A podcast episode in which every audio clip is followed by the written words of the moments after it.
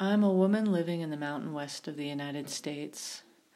I live here with my husband and teenage daughter. Right now, we don't really go anywhere. We are staying at home because of the global pandemic caused by the coronavirus. And we're being extra careful because I have a lung disease and a suppressed immune system. This is my audio diary of these strange times.